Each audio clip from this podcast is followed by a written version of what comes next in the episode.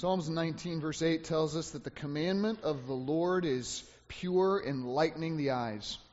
And so, if you have your Bible with you today, and I hope you do, please turn to 1 Peter chapter 3, where we're going to begin unpacking how a believing wife contributes to the spread of the gospel by how she responds, interestingly enough, to her own husband. and I apologize for my weak voice fighting some type of head cold. And then I was singing songs, and uh, I was like, oh, I should cut back because I have to preach.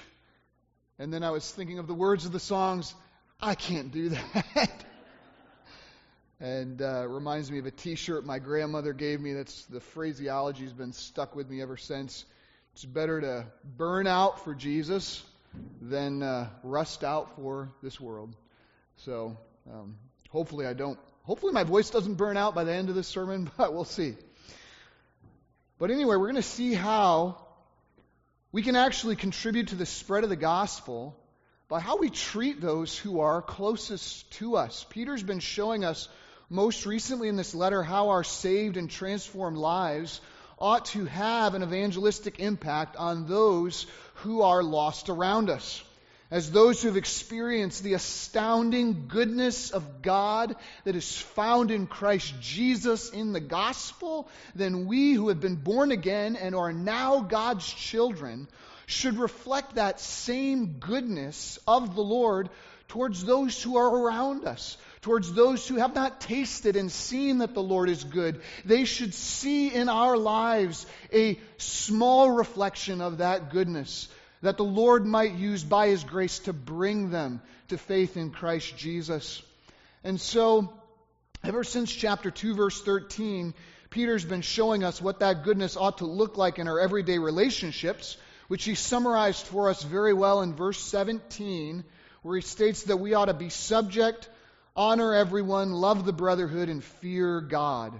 See, when we show proper subjection to our authorities, no matter who's over us, when we show sincere respect towards everyone, no matter who we might be dealing with, when we show genuine love towards other believers, no matter how difficult they may be at the present, and when we show reverent awe towards God, no matter what He's making us go through in life, when we show enduring goodness like this before the eyes of others, it has an evangelistic impact we either underline the gospel by how we live or we undermine it by our daily lives. And so it's critically important that we learn, as believers and followers of Jesus Christ, that we learn how to be subject. And as we're currently learning now, how to honor everyone for the sake and the spread of the gospel. And this gospel advancing and grace adorning respect for everyone begins right at home as Peter's begun showing us in chapter 3, verses 1 through 7, by how we honor our spouses. In verses 1 through 6, Peter outlines for us the Christ like Christ-like wife's respectful submission to her husband. And then in verse 7, he details the Christ-like husband's respectful sensitivity to his wife. So we have respectful submission accompanied by respectful sensitivity.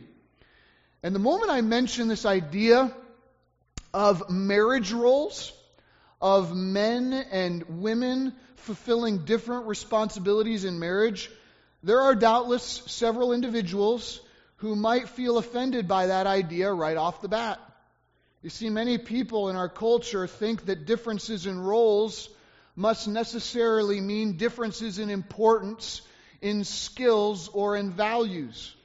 And therefore, to suggest that men and women should occupy different complementary roles in marriage is to suggest, to the modern mind at least, that the Bible must be claiming that there is a difference in value, skill, or importance between men and women.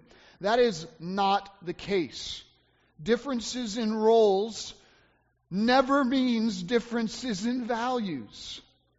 And, th- and even though we often forget this when it comes to the area of marriage, because this is where Satan is attacking it the most, we know this to be true when it comes to nearly every other sphere in society. So, for example, no one ever suggests that the quarterback that's calling the play is more important than his teammates who are running it. They have different roles, but they are of the same value. No one ever suggests that the director producing a movie is more important than the actors who are actually performing the movie. Different roles, same value. And no one ever suggests that the generals who are calling for a military maneuver are more important than the soldiers who are actually carrying it out. Different roles, same value. We know this is true in larger society, and we know this is true in Scripture. In fact, we see a close parallel, at least, to this idea of complementary roles, even when it comes to the Trinity. Paul himself makes this close parallel in 1 Corinthians 11, verse 3, when he writes, The head of every man is Christ. Then he says this The head of the wife is her husband, and the head of Christ is God. So think about that for a moment.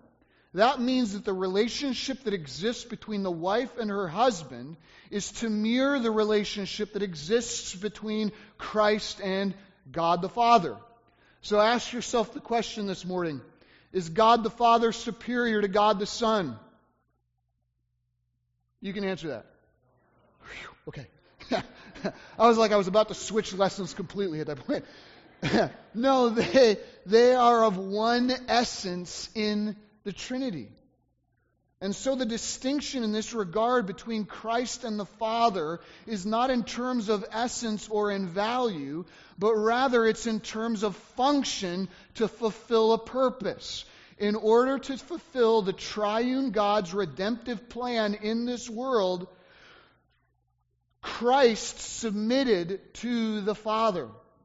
And so, even when you look at God Himself, you have two persons who are entirely equal and yet operating in distinct roles of headship and submission in order to carry out a divine mission or purpose. That is exactly what's being called on here in 1 Peter chapter 3 verse 1 for husbands and wives when Peter writes likewise wives be subject. You have two persons who are entirely equal operating in distinct roles to carry out a divine mission in the sphere of marriage. In order to proclaim the saving excellencies of God to a lost and dying world and support that proclamation through enduring goodness, the wife, First Peter teaches, should honor her husband by showing him respectful submission, and the husband should honor his wife by showing her respectful sensitivity.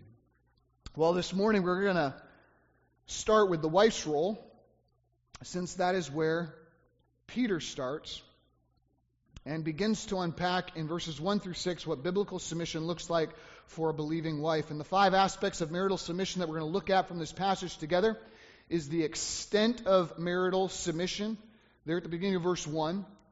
Then the aim of marital submission at the end of verse 1 into verse 2. Then the foundation of marital submission, in other words, how is a person able to carry this out? That's in verses 3 through 4. Then the illustration of marital submission in verses 5 through 6a.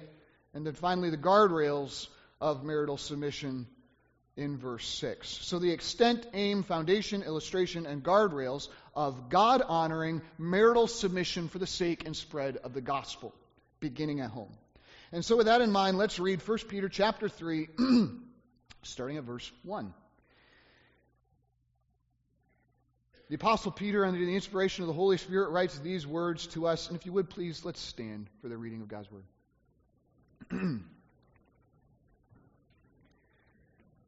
1 Peter chapter 3, starting verse 1. Peter writes these words for us today. Likewise, wives, be subject to your own husbands so that even if some do not obey the word, they may be won without a word by the conduct of their wives when they see your respectful and pure conduct. Verse 3 Do not let your adorning be external, the braiding of hair, the putting on of gold jewelry, or the clothing you wear, but let your adorning be the hidden person of the heart, with the imperishable beauty of a gentle and quiet spirit, which in God's sight is very precious. Verse 5 For this is how the holy women who hoped in God used to adorn themselves by submitting to their own husbands, as Sarah obeyed Abraham, calling him Lord. And you are her children, if you do good and do not fear anything that is frightening. Verse 7 Likewise, husbands, live with your wives in an understanding way, showing honor to the woman as the weaker vessel, since they are heirs with you of the grace of life, so that your prayers may not be hindered. This is the Word of God, whose law we love in contrast to falsehood when we hate and which we hate and abhor. Let's pray. Father, we thank you so much for your word this morning. We thank you for how it not only reminds us of our mission of why we are still here on earth as elect exiles, but it shows us practically how to carry that out and how to be about that saving gospel mission each and every day, no matter where we find ourselves. And so, Father, we thank you that you have given us a purpose to absolutely everything in our lives, even how we respond and treat the people that we are closest to, beginning in our own households. Father, I pray that you would capture our hearts with the vision of this passage. That we can be about your honor and glory and the salvation of the lost, even when we are within the four corners of our own home. That everything we do matters for eternity when we do it for the honor and the glory of Christ. So, Father, teach us this morning and help us to understand your word so that we might imitate the enduring goodness of Christ, which points those who are lost to the Savior. Give us grace, Father, to be changed by your word, by your Spirit. We ask this in Jesus' name. Amen. You may be seated. So, after we're introduced to this idea of a Christ like wife's respectful submission to her husband, through these four simple introductory words, likewise, wives, be subject, Peter then outlines for us what exactly that biblical subjection looks like. Because a lot of people have a lot of ideas and a lot of them are wrong. So, what does the Bible actually say? What does biblical subjection look like? And he begins by clearing, clarifying for us right off the bat the extent of marital submission. That's at the beginning of verse 1. The extent of marital submission. Where Peter writes, Likewise, wives, be subject to who? To your own husbands. Now, this should be self evident, but evidently it's not. The only men that you are responsible to submit to as the, are those whom God has providentially put in positions of authority over you, either in government, the workplace, or the church, or the family. See, there's this twisted assumption that has crept into certain spheres of, I guess you could call it conservative Christianity, that thinks that women are to submit to men in general. It doesn't matter who that man is, if you're a woman, you're to submit to that man just because he's a man. That is not biblical. Okay? No one ever has the authority over another woman just because he's a man. No one. And that is why Paul here does not say wives submit to men in general. No, neither does he say wives submit to husbands in general, whether yours or someone else's. No, Peter is very precise with his language. Very specific when he says, Wives, be subject to your own husbands. He's very specific, just like the other biblical writers are, by the way.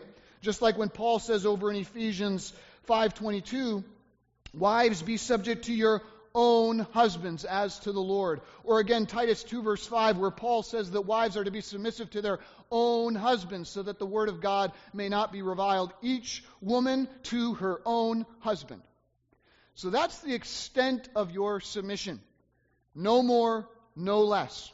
So, ladies, if another man thinks he has authority over you and tries to tell you to do something just because he's a man, you tell him to take a long walk off a short pier. And if that's too harsh for you, you can give the old southern insult that I heard down south when I was in South Carolina well, bless your heart. But you get the point. Don't listen to him.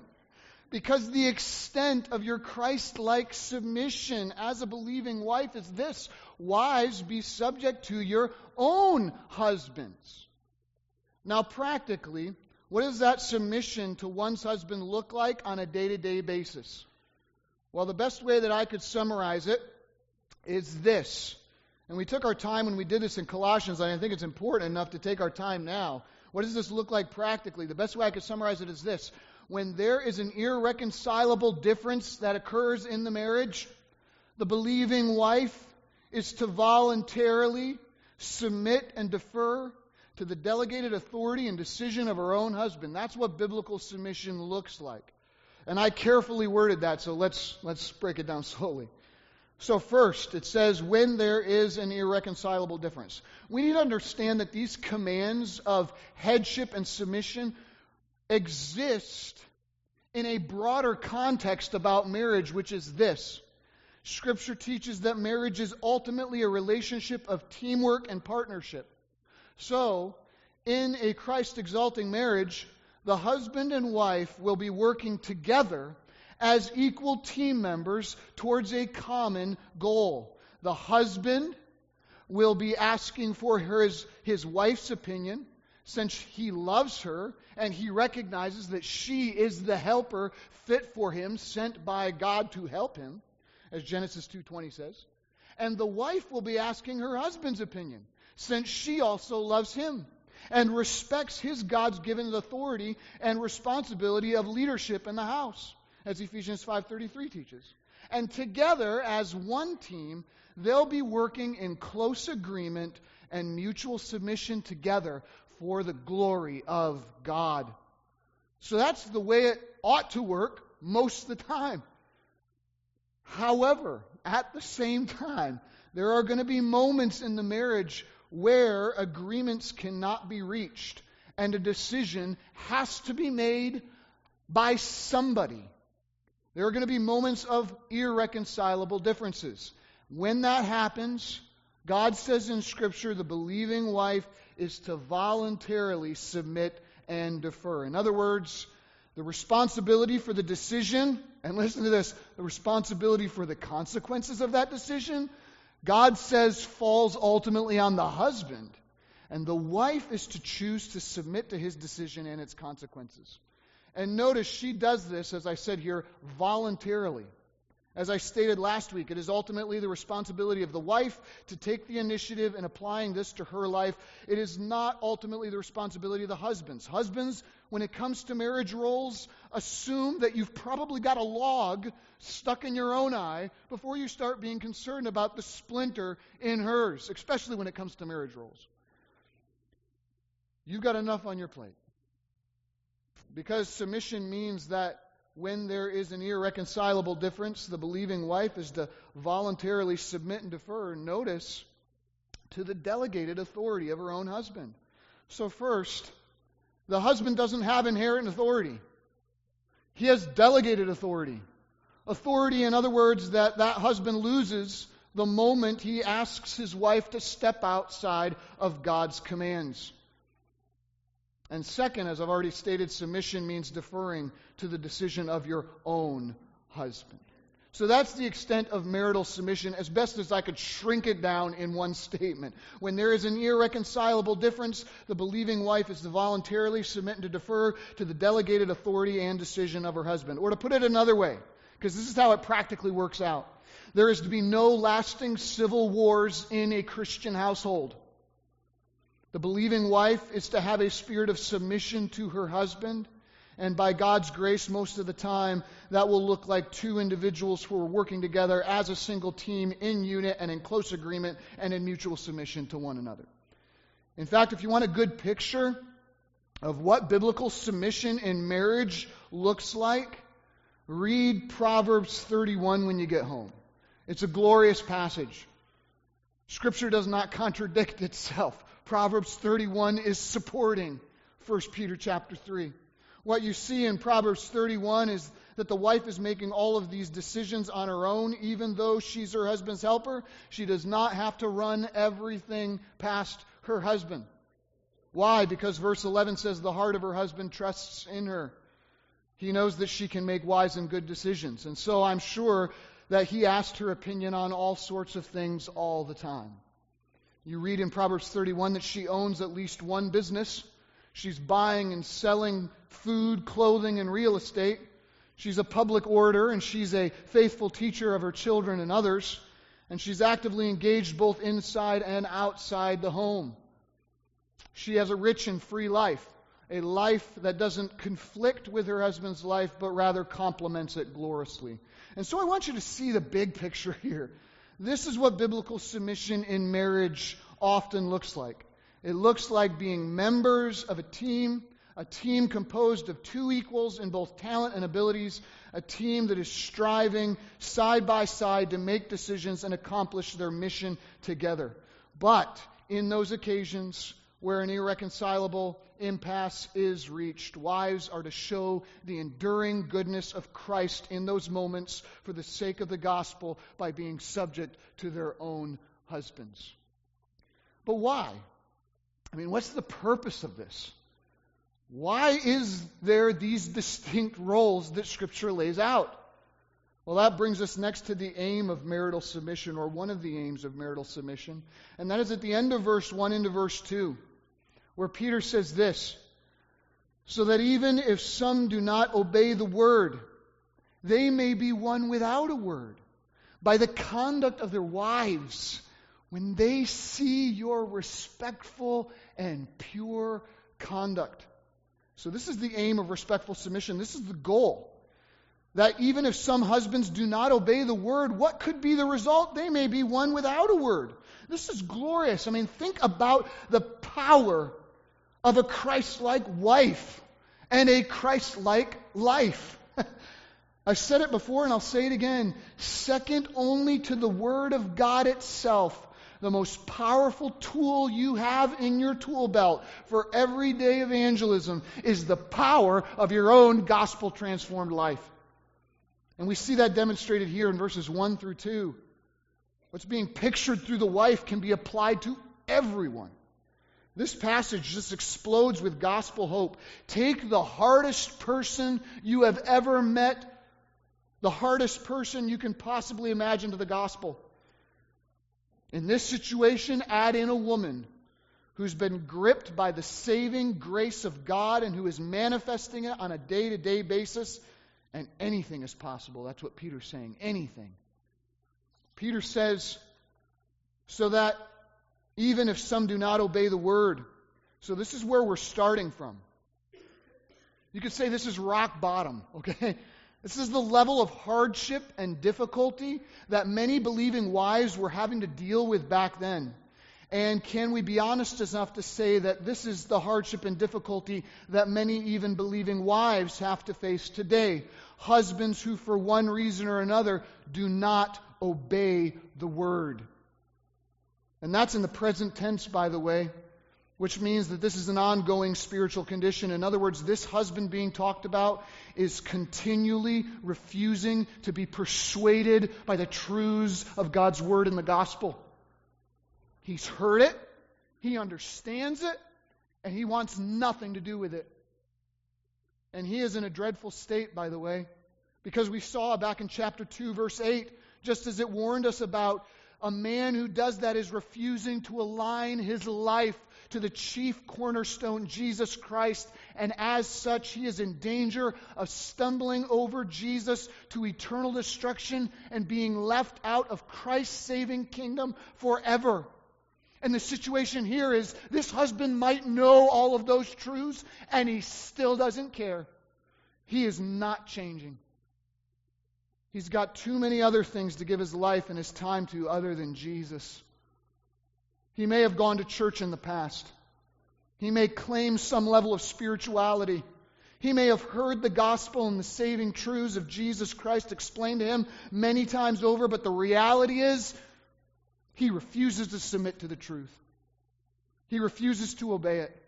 He refuses to let it affect his life and his desires and his ambitions at all. He is too busy building his own kingdom to even care about whether he's in Christ's. He's too busy chasing his own desires to care whether he's aligned with Christ's desires or not. So this is what's talking about here is this is describing a believing wife in a marital union with a husband whose soul is in that hardened state. This is describing someone in a state of obstinate rejection and apathy towards Christ and the things of God. It's possible some of you might be thinking this morning, you are describing my husband right now. Some of you might be thinking, Pastor, you're describing me right now. And if I am, I urge you this morning to turn to Christ. Repent of your sins and trust in Him for the forgiveness and new birth, spiritual life that only He can bring. I urge you to follow Jesus and walk with your wife in the light of life. Don't walk away from her into death and darkness. Our God is a God of great mercy, and He will forgive you. He will save you. He will transform you in a way that you can't even believe at this moment if you trust in Him. But some of you might be thinking this morning, you're describing my husband right now, so what do I do? I wake up every morning. What I'd love is to be able to spiritually fellowship with this man, and he is far, far from me because he's far from Christ. What do you do when your husband doesn't care? What do you do when he's heard it all? What do you do when he just refuses to listen anymore? And even worse, when he tells you not even to talk to him about it anymore? What do you do when you love Christ and your husband seems to not? Is there any hope left at all? Peter's answer here yes. Yes, there's hope. There's always hope. Look at what Peter says next. Even husbands who do not obey the word, he says, they may be won. Those are glorious words. If you're in this situation this morning, underline those words. Speak these words to yourself concerning your husband. They may still yet be won over to Christ Jesus and his saving purposes. There is still hope. Even for someone who doesn't want to hear anything more about God and Jesus Christ or the gospel, they can still be won. Now, you could sit there and say, I don't understand that. How? I mean, he's heard it all. How do you reach someone who's obstinately refusing to even listen? Well, Peter's answer is you preach a gospel message to them that they cannot ignore. So they don't want to devote themselves to Jesus Christ. How about you preach a gospel of devotion to Jesus Christ by how you live? Look at what Peter says next. He says, Even if some do not obey the word, they may be won. How? Without a word, by the conduct of their wives. In other words, you can preach. Sisters in Christ, you can preach a divinely powerful message about the reality, worth, and importance of Jesus that your husband and anyone can't silence and ignore. And by the way, this goes the exact opposite way, too. Husbands, you can preach a message even if your wife doesn't want to hear it and you preach that message about the worth of Jesus and his saving power by your own life. Though your husband can cut himself off from the word, he cannot cut himself off from the testimony of your own transformed life.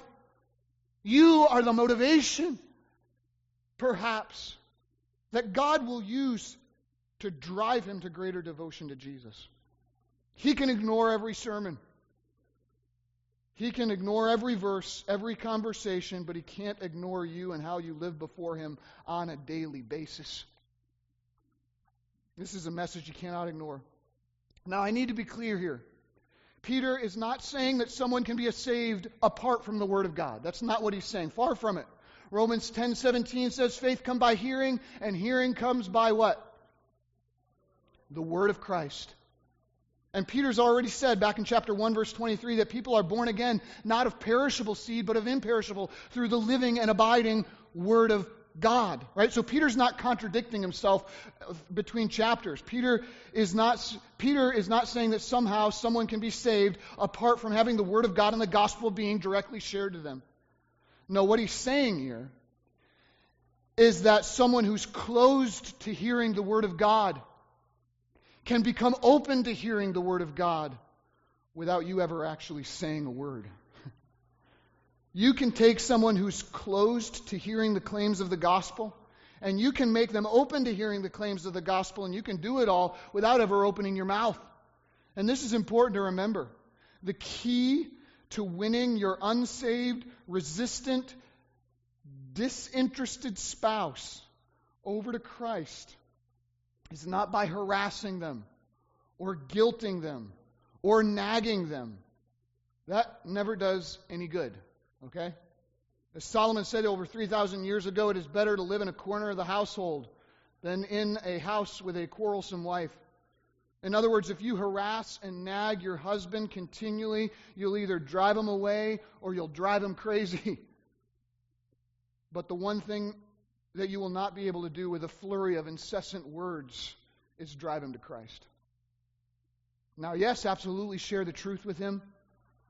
When able, absolutely. But if he is resistant and obstinate towards hearing the word of God from you, then the key to winning your husband over to a greater devotion to Jesus is not by harassing him, guilting him, or nagging him. The key to winning him over to greater devotion to Jesus Christ is by taking a turn inward, looking at yourself, and committing yourself to live by Christ's power before him each and every day. Believers, let's not forget this in our day and age. This is where I want to back up and give a general principle here. The greatest tool towards reaching the lost in our day, in our culture, in our nation in which we're living right now, is not the cleverness of our speech. It's going to be the character of our lives. We must never forget this. As we find ourselves living in an increasingly hostile culture here in America, I see a lot of Christians who are right now beginning to increasingly focus on creating apologetical arguments and scholarly institutes as a way to earn the respect and somehow reach our culture in our day. And I need to be clear those two things that I mentioned aren't bad. Absolutely know your doctrine, absolutely know your arguments, and absolutely know how to defend them and be ready to clearly present them, even as Peter is going to mention later. But there's something that comes before all of that. We must not be focusing on those things to the neglect of our own lives. You know, I'll never forget watching a YouTube video of two well known Christians who major on presuppositional arguments debating two atheists. I thought it was going to be awesome video, but it ended up being so sad because those two Christians stood up and with mocking tones said to these two atheists, We already know what you're thinking. You hate God. You're spiritually dead. You're not listening. You are rebels darkened in your understanding, and your arguments are laughably inconsistent. And these two Christians actually started getting angry. Their faces turned red, and they started mocking these, these unbelieving atheists. Now, were the atheist arguments bad and inconsistent? Yeah, they were really bad. But did that justify those two Christians' angry and mocking tones?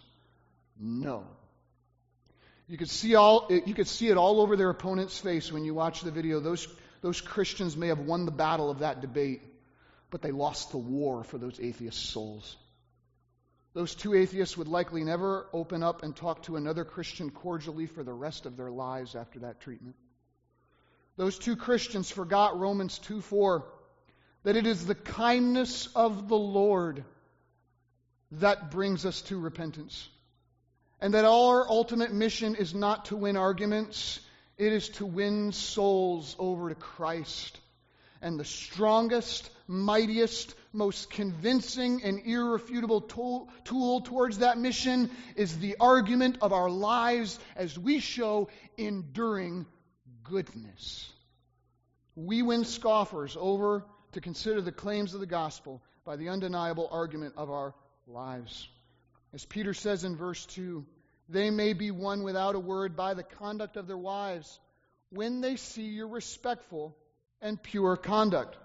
So notice, just as I mentioned last week, the evangelistic impact of a believing wife is not simplistically found in her subjection to her husband in and of itself.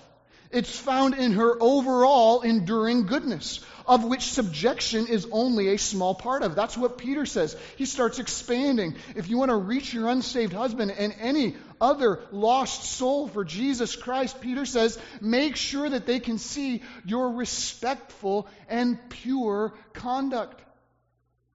Now, that word respectful is phobos in the Greek, and it's from the word which we get our word phobia or fear. And it's not referring by the way of, uh, of fearing your husband, especially since verse 6 says, Do not fear anything that is frightening. Or especially verse 14, which is going to teach us to not fear any man. Rather, it's referring to fearing God. As Peter said in chapter 1, verse 17, if we call on God as Father, then we should conduct ourselves with fear throughout the time of our exile. Now, obviously, fearing God is going to cause you to act respectfully towards your husband and indeed honor everyone. But the priority, that the point that Peter's making here, is that when your unsaved husband sees how important and how awesome not he is, but how much God is to you, he may begin to consider whether God, in fact, should become more important to him. He starts seeing your priority and he starts examining his own priorities your reverential awe of God in your daily living and your God fearing priorities in life will begin to have an impact on him when he sees your respectful, God fearing conduct and when he sees your pure conduct. Your pure conduct. And that's pretty straightforward. It means to be clear, clean, uncontaminated in one's devotion and actions.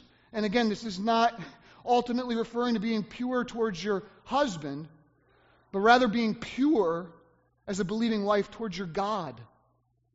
That's how it's used in 1 Timothy 5:22 when Paul says don't take part in the sins of others, keep yourself pure. The picture here is that of a wife who is pure and undivided in her devotion to Jesus Christ above all else. A woman who makes it clear in every decision and every priority, even as a married wife, that Jesus is the Lord of her life and that He always has the final say in everything she says or does.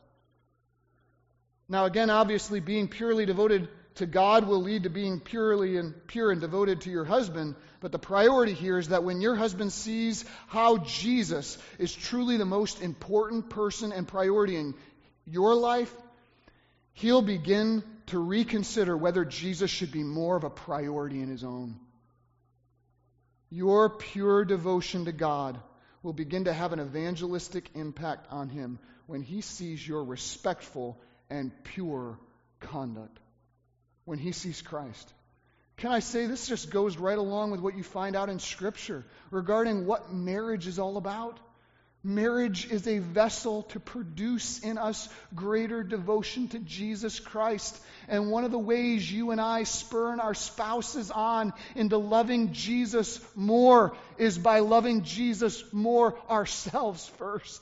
And as we see the devotion of the other spouse, we are challenged to grow ourselves in our love and commitment to Jesus Christ. By God's grace, Peter says here, even a husband who does not want to obey the word, he may yet be won over to greater devotion to Jesus Christ without a word. And that is the aim of marital submission. It has an evangelistic purpose. I came across a powerful illustration of this truth from the writings of George Mueller, the British evangelist, this week. He tells of it a wealthy German whose wife was a devout believer. This man who resisted every gospel appeal George Mueller ever gave him. He was a heavy drinker and he often would spend late nights at the tavern. On those occasions, his wife would sp- send the servants to bed, stay up until he returned, kindly help him into bed, and then retreat to a quiet place to pray for his soul, a fact that the husband knew well and actually even scorned. One night in the tavern, the man said to his cronies, I bet if we go to my house right now, my husband will, my wife will be sitting up waiting for me. She'll come to the door, give us a royal welcome, and even make supper for us if I ask her. They were skeptical at first, but decided to go along and see. Sure enough, she came to the door. She received them courteously, and then she kindly agreed to make supper for these drunken men without the slightest trace of resentment. After serving them quietly, she went off to her room to pray for their souls. As soon as she left, one of the men began to condemn the husband. What kind of man are you to treat such a good woman so miserably? The accuser got up without finishing his supper and left the house. Another did the same, and another until they had all departed without eating the meal. Within a half hour, the husband became deeply convicted of his own wickedness and especially of his heartless treatment of his wife. He went into his wife's room, asked her to pray for him, repented of his sins, and surrendered at last to Jesus Christ. He heard a sermon he couldn't ignore. From that time on, George Mueller records that the husband became a devoted follower of Jesus Christ. He was won without a word. So, how about you? Are those who are closest to you in life able to see in you respectful, God fearing, pure conduct? Can they see the enduring goodness of Christ in you? Maybe you're in the very situation that Peter addressed this morning. You're a believer married to an unbelieving husband, or we could even make it more general than that. You are married to a husband who needs to grow in his devotion to Jesus Christ, who is not living in line with Jesus, his word, or the things of God. And you're at the end of your rope. You don't know where to turn. I want to encourage you to turn right here to the promise of God's word, they may be won. I encourage you to cast yourself on that divine promise and commit yourself this week to demonstrating what is commanded here a respectful and pure conduct towards God every day before the eyes of those in your household. By the grace of God that is yours in Christ Jesus, renew your commitment before this new week to make Jesus first in every area of your life those spiritual compromises that you've been allowing because you thought they were no big deal. Those wrong priorities you've been pursuing because you think it didn't have any effect. I call on you this morning to cast them away. Live a markedly different and devoted life before the eyes of your house this week. Get back in the Word. Get back in prayer. Get back into worship and service and godly Christian fellowship this week so that you can begin exhibiting that respectful and pure conduct for the sake and spread of the gospel even at home.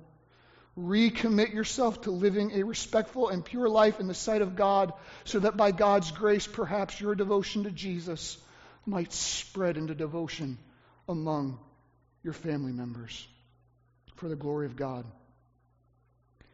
Now, maybe you're not in the wife's position this morning. Maybe you're in the husband's.